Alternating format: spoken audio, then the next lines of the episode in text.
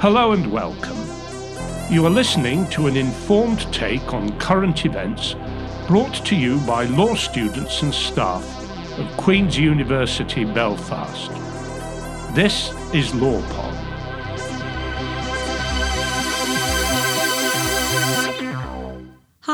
I'm Alana Hughes, and welcome to LawPod Student Focus.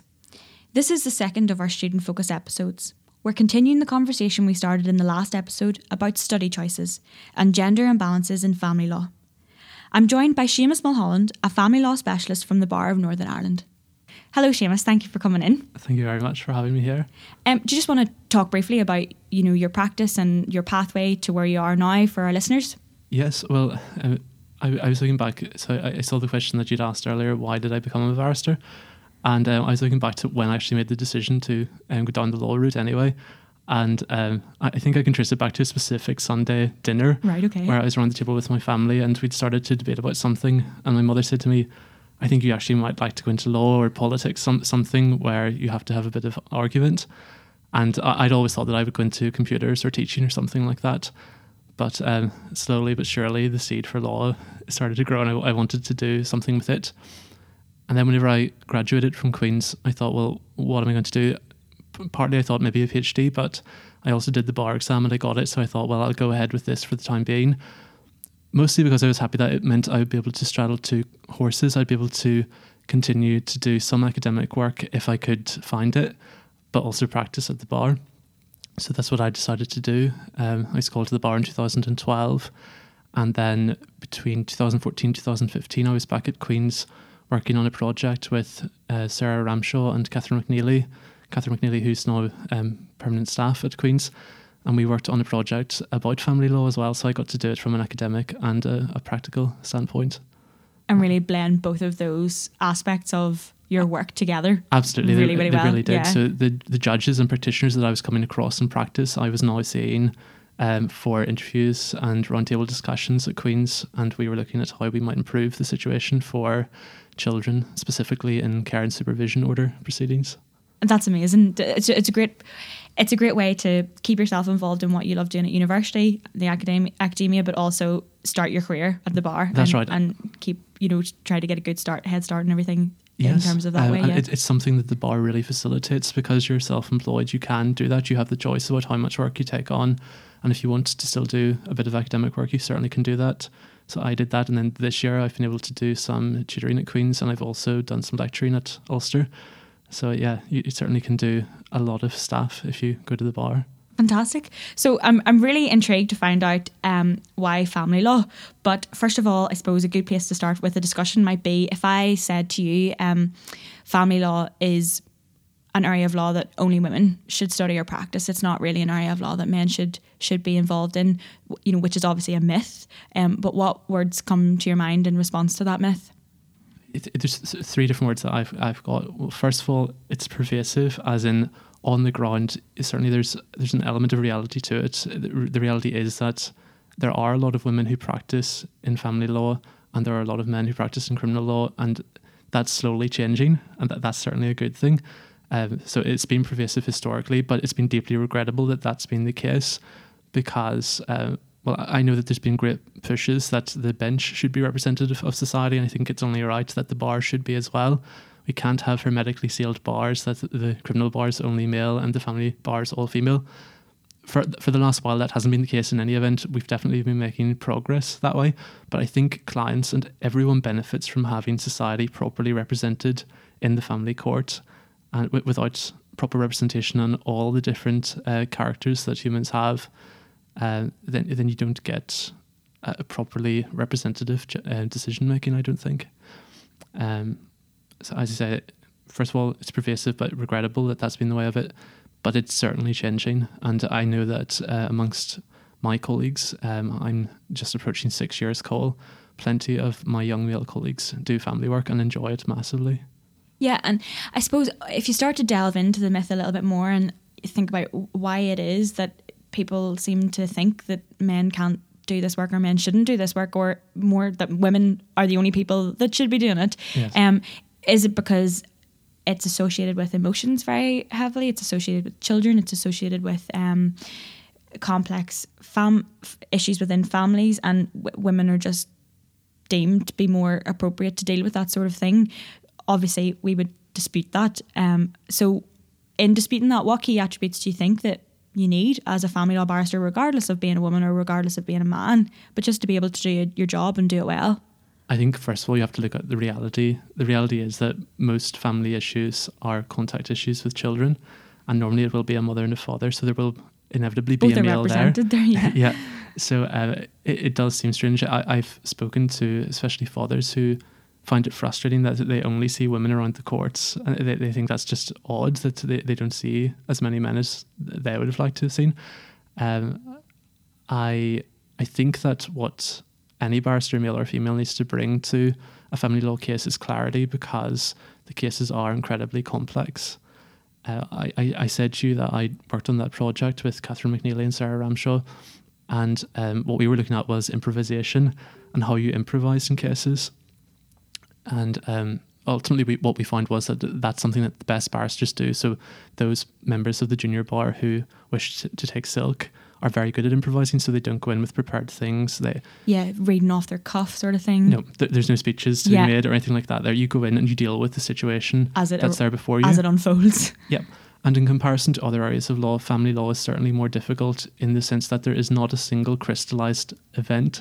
So in criminal law, you can say a crime took place on such and such a date. In tort law, you can say, well, an injury occurred.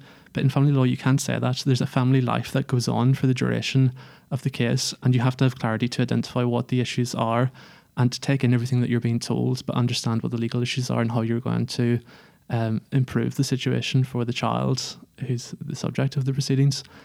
Um, but you have to do that in, a- in a very tactful way because your clients are going to want to tell you everything about their lives, and that's incredibly an incredibly privileged position to be in to get access all areas and to find out how their lives are going. Um, but working with that's incredibly difficult because it's just such a volume of material to work through. Yeah, and as you say, they want to tell you everything about their lives, and you know, whilst that's as you say, incredible experience, and uh, they place a lot of trust with you in doing so. Not everything is relevant to the case, and it's your job then to decide what is relevant based on the legal knowledge that you have. So that's sort of what I'm interested in as well. You know, what do you find legally challenging about your work within family law? What legal issues? And you spoke about the research project, and I mean, if you could tell me more about that, that'd be that'd be really interesting. Um, Well, it's the, the th- single biggest thing that came out of that project was the need to improvise in court, especially in family cases, because you, you simply don't know until you get to the, to actually running a case what all is completely relevant. I mean, clients won't sometimes clients won't have told you something that actually turns out to be incredibly relevant, um, because they may be very upset about it or they just didn't see it a certain way until there's a challenge made against them. They didn't they didn't look at their parenting and think about it like that. Um, but the, the single biggest contribution that I think lawyers of any kind, but especially barristers, if they're running the cases in the end, the biggest contribution you can make is to bring the rigor of the law to it as early as possible in terms of can we actually get a workable agreement in place to solve this. Uh, so in one sense, you're bringing the law to it, but not the harshness of the law, as in you're trying to avoid a really rough hearing where everyone beds down in, in contractable sides and uh, life becomes much harder um, if you can work out a settlement of some sort earlier on that everyone can live with. That's a big achievement. Also, if you if you can't do that, then you bring in a third person. You bring in the judge. No one knows what the judge has been thinking to date, what the judge is going to do. So, uh, you know, counsel for two sides can find that actually the, judge brings in some other aspect of the case that they weren't expecting to be there, and that that complicates things and makes it more difficult. Um, even the process itself, you know, cross examination is not a pleasant experience for anyone. So if the lawyers can sort it out before that, that's certainly to be commended. So it's w- would you agree then if I said based on what you've just said the legal challenge in your work a lot of it revolves around making the law work for people and making the law or allowing the law, facilitating the law to provide the remedy and the answers and the solution to these situations that people really need, and just to allow them to continue on with their life. That's exactly it. It's it's the softness and the hardness of the law. You're trying to avoid the hardness of it, as in you don't want to upset people more than necessary. If if you need to have a hearing, then you simply have to have it. That's last resort. But you're using the softness of the law to guide people through. So, um, in, inevitably, what happens is a relationship is broken down and th- there's a lot of hurt there for some reason, whatever's gone on to break down the relationship. But um, the the focus has to be on the child who, who uh, is the subject of the proceedings, and just making people aware of where the law starts. That the, the law's approach is that a child should be surrounded by as many loved people as possible. So everyone who wants to have a, a loving contribution to a child's life, mum, dad, grandparents, cousins, eh, all of them. Eh, the more people you can surround the child with, the better. Um, and just knowing that that's where the law is starting from helps. So if you're the parent who's kept the children post separation, knowing that there's a presumption that there should be good contact yeah. with the other parent, that helps to get it clear so that everyone's aware of where the law is starting from and that uh, it's not really a matter about your relationship breakdown that's separate that's what Brendan deals with ancillary relief. Yeah. But when we're dealing with the children, it's what's in the best interest of this child. And it's just offering the parent who has residency for the time being the confidence to know that that's what this is about. This one issue is how can we best look after your child and move forward. Yeah, and trying to make every party involved realize that you know that the child is really fundamentally the most important thing that's here, right. and that's what we're all here for. We're all here to secure some sort of best scenario situation for the child and then everybody can start to rebuild right. and move on in their own direction so i suppose you know the law has a massive massive role to play there for people and it really does help i hope yes. in many situations to allow people um to start to rebuild their lives and their families separately or or whatever the case may be emotionally what sort of challenges do you face i know you've talked about uh, family breakdown um contact and residence disputes or whatever else. And obviously, those sort of issues carry massive emotional burdens um, for the parents and all parties involved and for the children as well. So, what sort of emotional challenges do you face then, and how, how do you work? How do you go about balancing those with the legal ones and sort of overcoming them in, in the work that you do?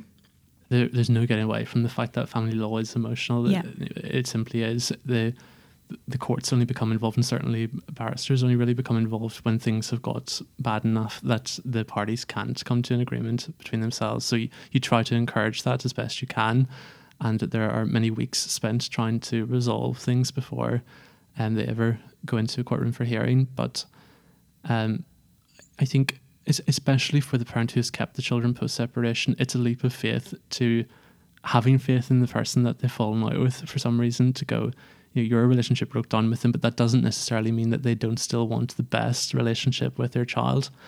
And it, it's reminding them of that and giving them the confidence to try it. But setting in place a framework as well that they feel they can do that and things can be tried for a while to, to build back up a relationship if there's been um, some absence for a while by the other parent.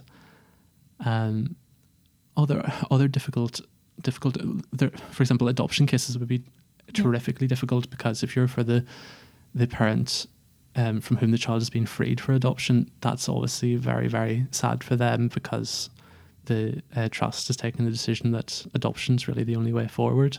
And always the last resort. Always the last resort, yeah. Isn't it? Yeah. So um, that's incredibly emotional because by the time you get to the trust taking that decision, generally things are quite bad, and that that can be an incredibly onerous position to be in because you're literally the last person standing between the parent and the child being taken away.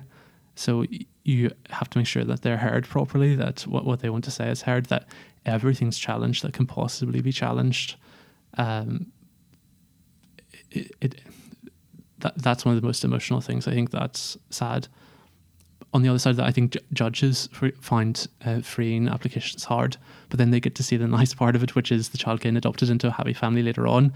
As counsel, we, we actually step back after that. We're not involved beyond that. So yeah. we have to deal with that hard part and don't really get to see the nice part where the child actually, hopefully, is starting to progress into a new life. Yeah, everything seems so difficult and emotionally onerous at those hearings, I'm sure. But then the product of it is a, a great placement and a happy, happy life and of fulfillment for the child, but you don't ever get to see the That's product. it. You just you're involved in the factory of the making the product, but then the product goes out to the shop and you never get to see it again. So Sometimes you can offer a little ray of hope in the sense of some little bit of contact. And that's subject to the adoptive parents' views. for the birth parents, Yes. right? Okay. Sometimes it depends on the individual case, but I mean, realistically, a child who's adopted at some point is going to want to know about their history, Yeah. and that can actually be a good thing.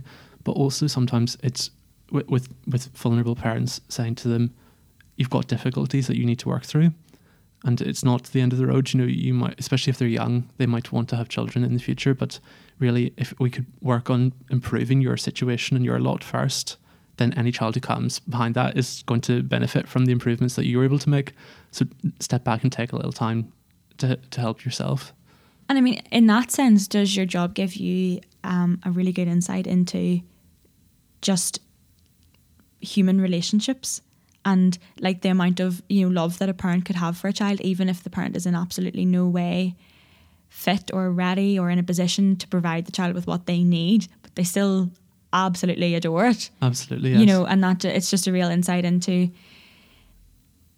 you know, just that ele- that element of how much um, human relationships and interactions feed into this area of law. Yeah, you get the full spectrum of Yeah. society. You get people who are incredibly intelligent, have everything that life could ever offer you. But then you get people who maybe have di- difficulties with uh, mental health or educational needs, whatever, or people who've been brought up in really severe poverty and it's really hard for them. And you, you see um, how, how hard life can be sometimes. Um, but before you even get to the stage of adoptions, there's other measures that you might want to identify as well, like so supports that could be put in place to try and improve things. Because again, the starting point in family law is that the, best people for a child to be with are their family, and there's a duty on the state to try and provide supports to improve that. So uh, before you would get to the stage of adoption, you would hope that all those avenues have been explored, and that's your job as a lawyer to make sure that they are. Like absolutely no stone unturned. Exactly. That's Yeah. it. Uh, adoption's definitely last resort. And are you like, do you do many adoption cases? Are you involved in like that line of work? Do you do a lot of that, or I've done a few, but um, again, you spoke with Brendan. He would have more experience of those sorts of cases. Yeah. Um, I mean, what Brendan talked about, he said, you know, ninety percent of the work that he does is family law work, and he, but he never um, intended it really from the beginning to be that way. That was just sort of how it worked out for him, and not, you know, he's happy enough with that. Um, he told us, but I suppose from your point of view, how did you know? Did you choose family law then, whenever you were an undergraduate, or how did that come about? I did choose to do family law whenever I was an undergraduate because, um, to, to me, well, in law there are there's two types of law. There's criminal law and there's civil law. Realistically, there should be a third type, which is family law. I know it's a form of civil law, but it's such a huge area It in and be of on its itself. own, out on its own, Absolutely, recognized by itself. It should be, and it's it's an, a massive practice area. Um, so I chose it partly because uh, it was fascinating in its own right, but also I was very lucky that uh, Sarah Ramshaw, who I subsequently worked with, was the lady who took that course. Uh, so I was very keen to participate in anything that Sarah participated in, to be quite honest. But um, then, whenever I uh, graduated and got the bar exam, I spoke to uh, some judges actually about who I might choose as my master, and they said, well, try family. I mean, often you find whenever judges are appointed to the bench, they end up going into family law first because um, it's it's such a wide area to get your bearings in, and you you really see so many different types of people. The spectrum that you talked about, yeah. Absolutely. Um, so they go in and they learn uh, how to deal with lots of different people there. So Brendan became my master, and what he did was largely ancillary relief. So I, I saw a lot of that work. Uh, and ancillary relief work is excellent work if you can get it. Um, at, at my stage, I'm going into year six, so Yeah. it's not something that barristers of my uh, age really are doing a lot of. But certainly, I think Brendan was called in the mid- 1996, I think. 96, Yeah. yeah. hmm uh, plenty of barristers of his vintage would do it, and it's it's very rewarding work. Um, it, it's much more it's probably much more lucrative than other areas of work because uh, by, by its nature you're dividing up marital assets. Um, so that certainly if you can do instant relief and mix in other areas of family law, it would be very rewarding. And I mean, as you progress through your career, do you think that's something that you would look forward to in like your more whenever you get further up and you're more experienced and It would it would be Yeah, fun. Yeah, you would be interested It, it would give completion, for example, because I would often do divorces, uh, and I I've I've been asked sometimes to do ancillary relief, but I've because it's such a niche area, I would always say actually maybe my master or someone like that would be better, just because uh, it, it's a niche all in, and of itself. Um, but I, I certainly would like to see. Uh, clients bring through, around in full through cycle. divorce, the family proceedings about the, the kids, and ancillary relief, you know, the, the full package Yeah. complete. Um, but I mean, is it, if I was to ask you now, you know, like, is there anything that you regret about specializing in family law? No, it, it's so so rewarding. I, mean, th- I can't emphasize enough the privileged position you're in. In no other area of law do you get such access to people's lives. You know everything, warts and all, about how their lives go, and it's fascinating to see that. I, I genuinely can't think of you know aside from maybe close friends where you have an idea of how their lives are behind closed doors, but in, in this case you actually get behind closed doors and you get to see it, and you you know you're getting the truth of it as well because it's an adversarial system. So there are now parties who disagree with each other about what's been going on behind closed doors. So you're going to get the, to the truth of it. That's something that I really enjoy is that you know you're going to hopefully get to the truth of what's been going on. And do you find fulfillment in the amount that you help people? Yeah, I think so. Yeah. If you know that you can't help people as much in any other area of law. In criminal law, the best you can do is you mitigate the sentence, you get the lowest sentence possible. Certainly, you, you protect people. All, odd times you get really good results, and you've protected an innocent person, and I'm sure that feels well. But that's not every case. In civil law, you fix whatever's been damaged, you know, injuries, etc., and you try your best for your client. But in family law, you actually get a live thing that continues to grow and develop down the line, and you you get to influence that a lot. And you're in a privileged position as a lawyer because people will listen to you and follow your advice. And then the family life goes on, and you hope that it gets better for them after that. Sometimes it doesn't, and guess what? They come back to you, and you try and fix it then. You've got like a real platform to try and instigate changes that are really going to hopefully benefit people for the rest of their lives. Yeah. Um, unless they come back. But if they come back, you just try again and, and keep trying and trying and trying until it works. it. And hopefully someday it will. Yeah, there's a privilege too in seeing the difficulties that arise in family life. I mean, I'm only 27, but you, I hope that whenever I come to settling down to have my own family, that I know I, I see the difficulties that uh, other families have gone through, you know, much more mature people than me. Um, but you sort of see warning signs and the, how how not to do it if if you can possibly avoid it. Obviously, barristers and judges sometimes divorce and have these problems of themselves course.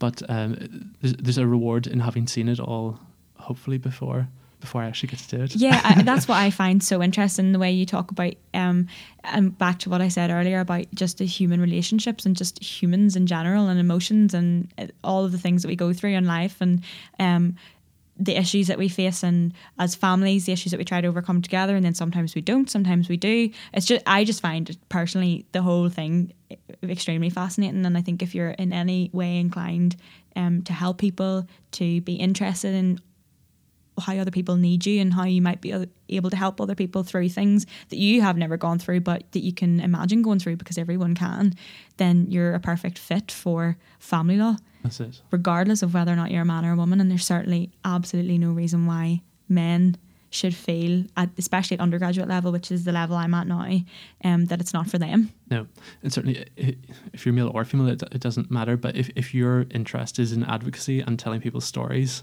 there's no greater story to be telling because the, the intricacy of family law is so complex. The requirements to improvise on the spot you know your client staying there in court and you're having to respond to stuff it, it, it's just it's so complex and involves so many skills. You, you simply couldn't prepare for it.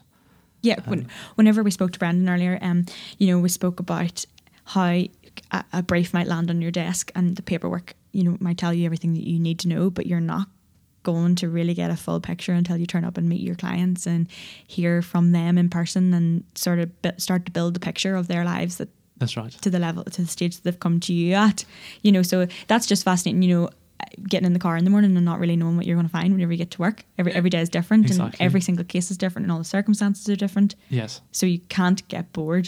No, you can't. and um, b- because of the emotional nature of it as well, you you you hear their story generally a little bit before it. You, you don't know everything because there will be stuff that comes out in the hearing for the first time, but um, your job is to make sure it comes out as best as possible. A lot of clients will be all clammy and go, I don't want to be in the witness box. This is horrible. I'm going to cry. The judge isn't going to believe me. You know, all this here. They're so worried and they feel like they have to go in and make a speech, you know, that they're there to beg for whatever it is that they're trying to get. And your job is to calm them down and remind them, no, that's actually my job is to take you through this uh, and make sure that your story comes out and it's heard properly, that your tone's right, that you don't get upset, and you know to relax you into it. And that that's a very rewarding job, and it can only be done with people. It's it's not like um, some aspects of other other aspects of civil law where on the papers you you know what the damage maybe is because there are medical reports and things like that there, and you can challenge that a bit, but the dynamics of family law are just something else compared to uh, any well compared to criminal law or any other aspect of civil law. Yeah, and as you say, on tort in, in regards to tort law, someone falls that they've broke their leg. That's they've broke their leg, and it's a broken leg for anybody. But someone is going through a divorce, they're always going to have a different like the the emotions that you feel and the hurt or pain that you feel by a certain situation that happens to you that's individual to you inside can't really be objectified like that. It's so subjective and everybody deals with it differently and process it processes it differently. So it's so different than right. other areas of law in that sense as well. Yeah. You know, because it's just one size does not fit all. No, and you you, you can't uh, really countenance just how wide your influence will go because if, if you get a good setup for a family, then they go into society, they integrate, they've got you know uncles, aunts, grandmothers, grandfathers. The children go to school. How they behave in school will be affected by what home life is like for them. How well the teacher can teach, you know, all that there stuff it, it really just seeps out everywhere. So it, it's a growing thing that you set it up as best you can, and then you sort of stand back and hope that it it goes well for everyone. So just to sum up, if you if you want to get yourself a career that is in an area of law that's all consuming, demanding, challenging, stimulating, fulfilling, and rewarding, family law is definitely an area of law for you then. Absolutely. And there is a great need for more men to participate in it. There's if if you're looking for a niche to go into, there's one there, surely. Thank you so much. Seamus for coming in today and Thank for, you. for chatting with me and I hope um, our listeners to this podcast will be um, as inspired and motivated as I am to, to go and go forth to a career at the bar and study family law. Thank you so much. Thank you. You have been listening to LawPod, an informed take on current events brought to you by the law students and staff at Queen's University Belfast. This episode was produced by Alana Hughes and Richard Somerville. Our theme music is by Colonel Chocolate and the Justice Triangle. LawPod is funded by Queen's Law School and the Queen's Annual Fund. Thanks to Seamus Mulholland, our guest, for joining us. You can follow us on social media. We are on Facebook and Twitter at QUB LawPod. For more information, you can also visit our website, lawpod.org, and have a look in the show notes about the topics covered today. You can find us on iTunes or anywhere else you get your podcasts. Thanks for listening. I'm Alana Hughes, and this was LawPod.